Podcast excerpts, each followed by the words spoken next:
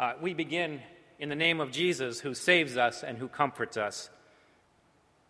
Well, what do you know? Ah, what do you know? What do you know? You see, that question, depending upon how it's asked, can have several different contexts, and of course, it can have a variety of different answers. And I think it's the question that was running in the background, so to speak. It was the backdrop behind the passage that Philip just read for us this morning.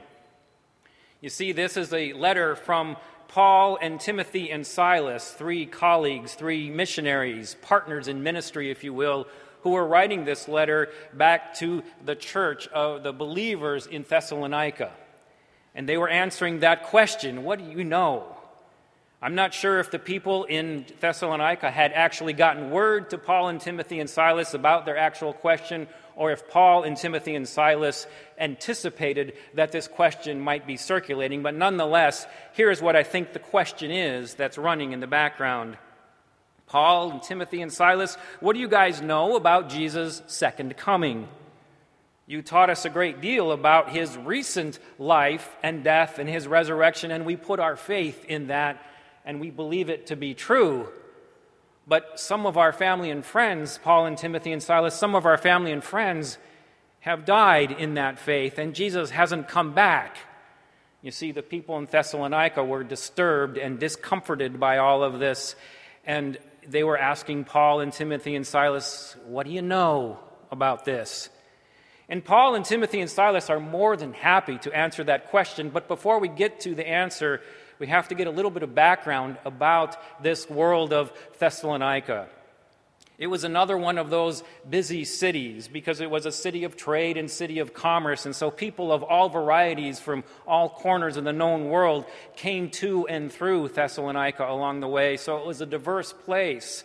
And along the way, these people, they talked about and they left behind their ideas about life their philosophies and their thoughts. And so all of this was permeating and circulating through. Now, some of the people who brought those ideas and thoughts, they were very genuine and sincere. They were trying to help out others as they lived their day to day life. And of course, Paul was one of those people.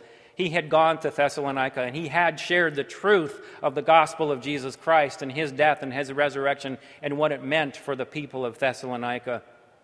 But there were other people who came through Thessalonica, and they were more like charlatans. They were just people who enjoyed speaking, and they enjoyed having the attention and the fame and the wealth that it brought them, and they were just fueling all of that uncertainty that the Christians in Thessalonica had. And you might notice that the world of Thessalonica isn't all that different than our world, is it? Our world, too, is filled with ideas and thoughts and philosophies, and people from all corners of the world are bringing these ideas and thoughts and philosophies to us.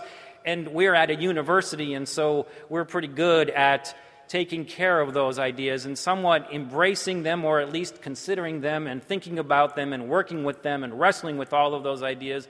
And maybe they don't disturb us quite as much as they did in, in the days of Thessalonica, but nonetheless, they're circulating in our world, and sometimes we're actually not so good at dealing with all of those kinds of things.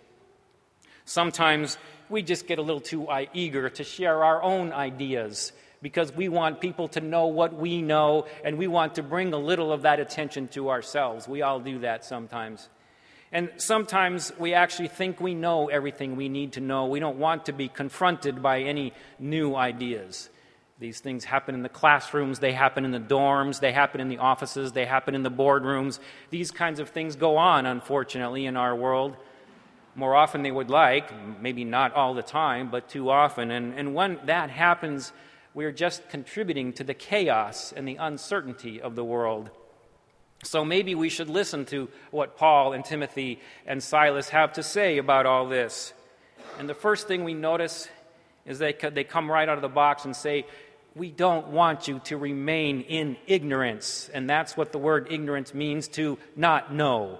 We don't want you to not know about these things, in particular about the life and death and resurrection of Jesus Christ. We don't want you to remain in that. It wouldn't be good for you. It would be, bring you grief, it says. So Paul and Timothy and Silas say, We want you to know And then the second thing we realize is that they, they then say, So here's what we believe in Jesus Christ. And in our ears, we, send it, we tend to think, wait a minute, you were talking about knowing, and now you're talking about believing. What's up with that? And Paul and Timothy and Silas would say, exactly.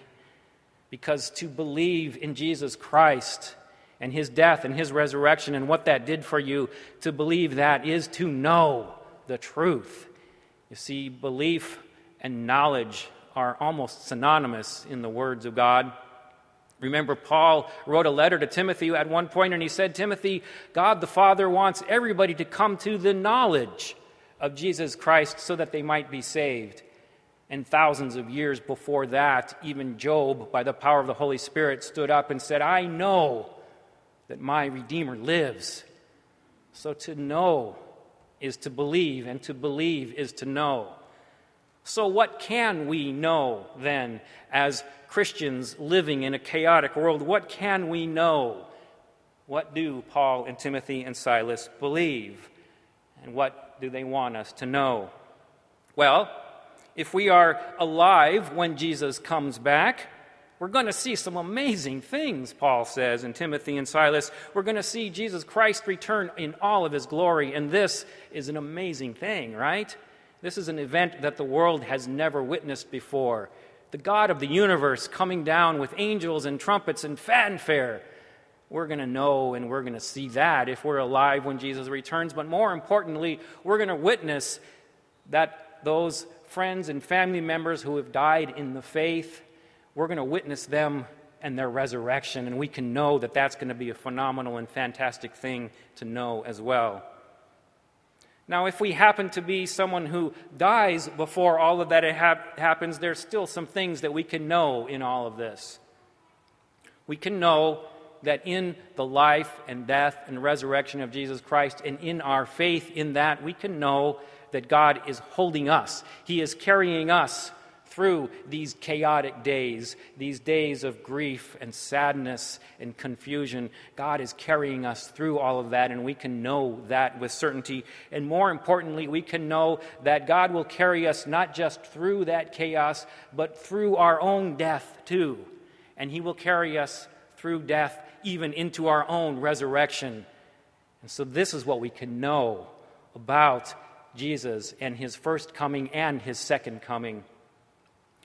As I was thinking about this, I came across this statue of an eagle that I have. We're the Concordia University Eagles, after all, and Concordia University gave me this statue as a gift a few years ago. And it's a beautiful statue of an eagle. I don't know if you can. Know, it's kind of dark up here. I don't know if you can see it, but this eagle is in that, that sort of classic eagle pose. The talons are out. It's ready to grab something and hold on to something and, and catch something. And this is just a beautiful sight. And it reminds us of what Jesus has for us. You see, in that life and that death and resurrection, God now has us like that eagle intends to have something. When an eagle grabs something in those talons, it doesn't let go, and God doesn't let go of us either, not in this chaotic world, not even in our own death. But when an eagle catches something, it intends to kill it and to eat it. But when God captures us, He intends to give us life and to comfort us and to feed us. He intends to give us that life now and into eternity. And so, Paul and Timothy and Silas, they end their words by saying, Comfort each other with these things that you can know. Speak to each other about the life and death and, and resurrection of Jesus Christ and tell each other what that means for you in this chaotic world because there, and truthfully only there, you will find the comfort that you seek. So speak to one another those words of comfort. And I'm going to add one more thing to that. Paul and Timothy and Silas don't say it here, but the Bible says it in other places too. I want to encourage you to not only speak those words of comfort to one another, but to speak those words of comfort to people in that chaotic world who don't yet know Jesus Christ and his life and his death and his resurrection and what that means. Speak to, those, to them those words of comfort so that they too can know and they too can share in this comfort and this joy that we have. May it always be so. In the name of Jesus, amen.